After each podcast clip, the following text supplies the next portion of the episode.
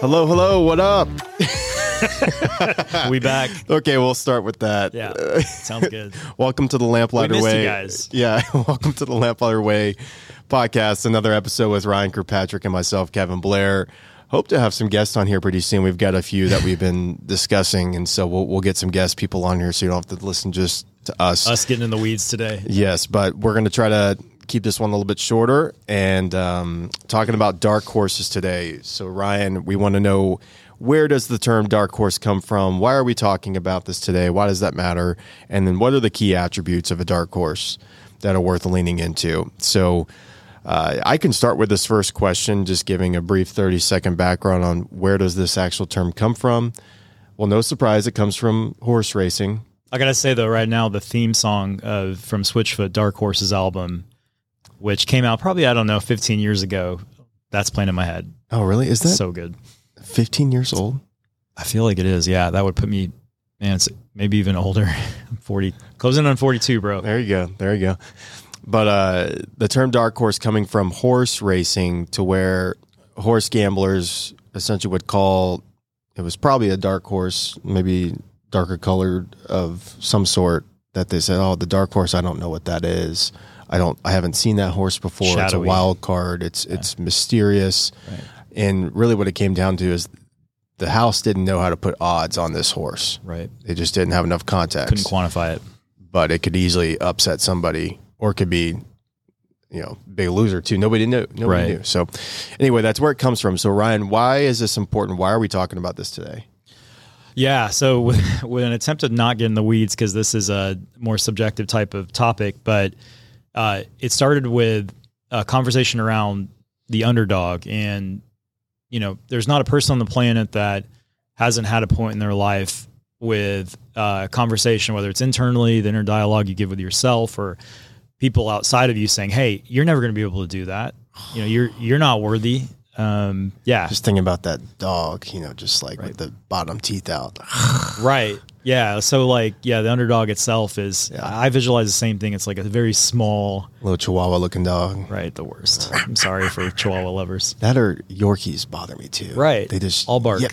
Yeah. And you know what? If everything was bigger than you, you know, yeah you probably that's like you, you can understand why they do it. But fight or flight but that's why uh, we went from that conversation to like, yeah, you you you want to identify like things of an underdog are, are awesome and they're empowering.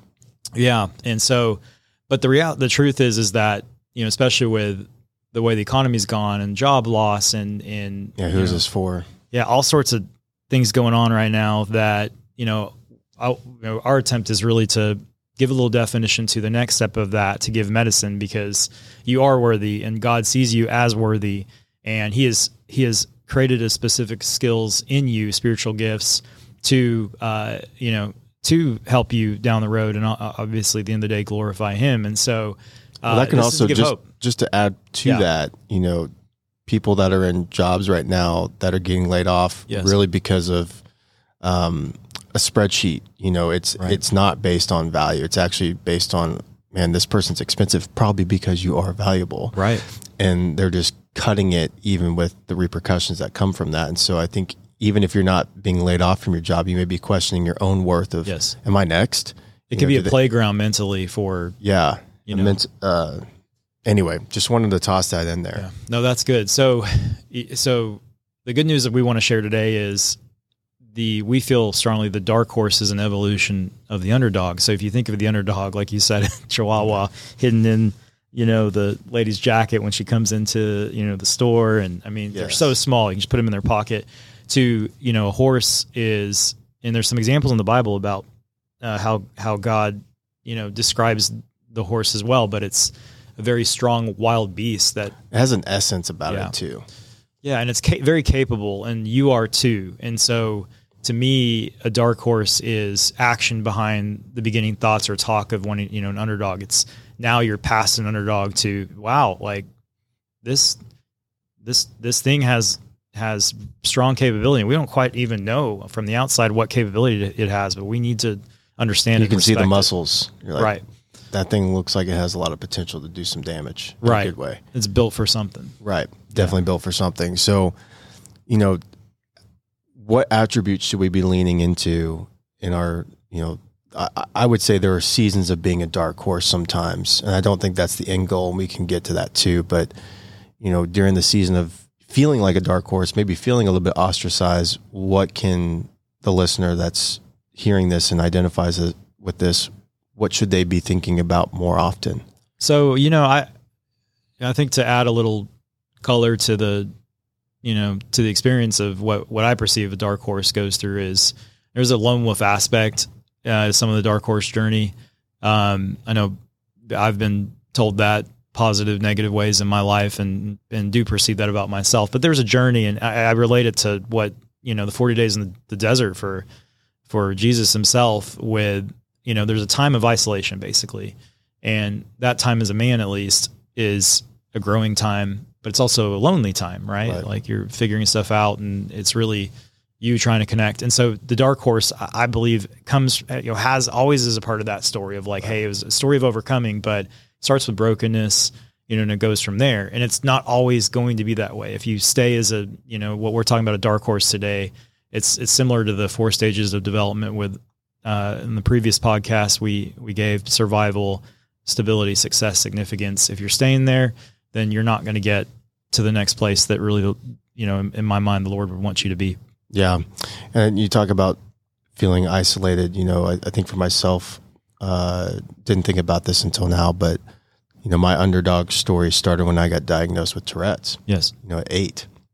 It's a great story to share. You know, and I overhear and I share it and I'm very open about um, the it's a neurological disorder that I still have and and and fight essentially every day. But, you know, I heard the doctors telling my mom, you know, hey, he's going to have a really hard time making friends.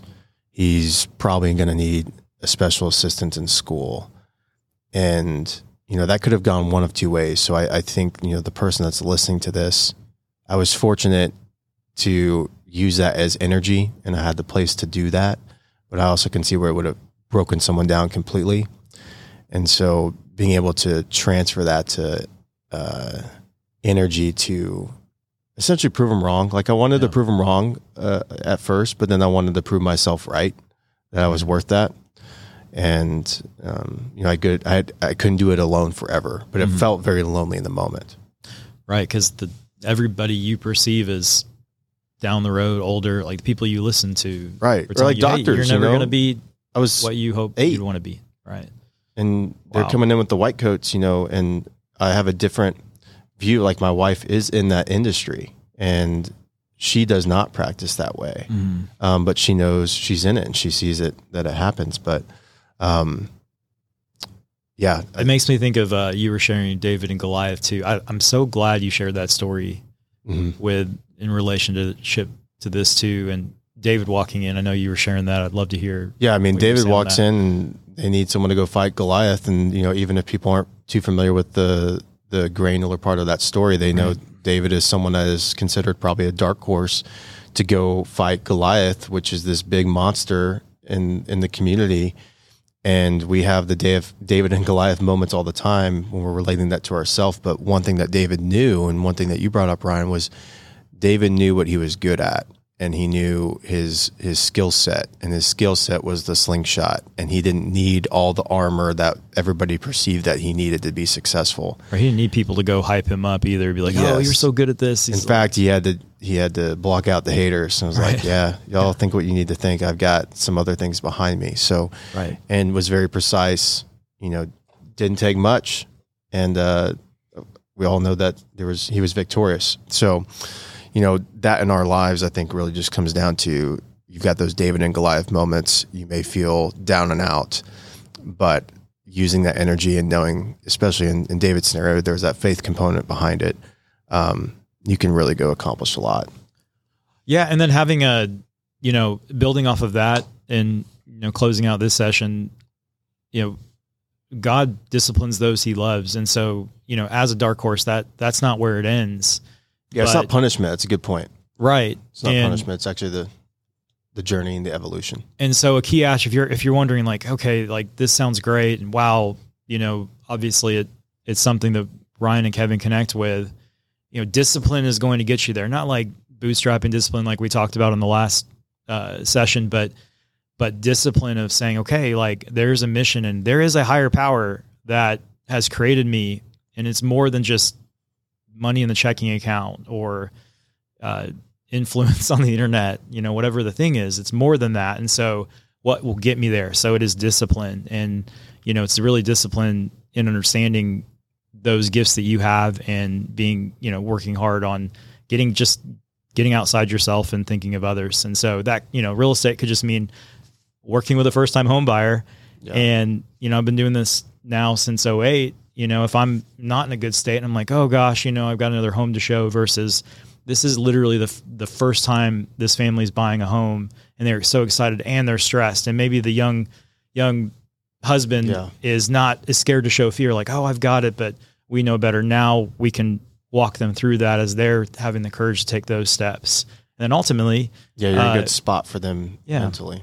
And ultimately we're meant to live in community. So I'm grateful for finding my fellow dark horses uh, here yeah the misfits right yeah um, there's there's beauty in that, and I think everybody to some Proud extent to feels it. like a misfit. Right. Um, individuality is really important that's our in American tent. culture. Yeah, but that's our tent, right? That's yeah. that's the light we're we're shining. Yeah, for sure.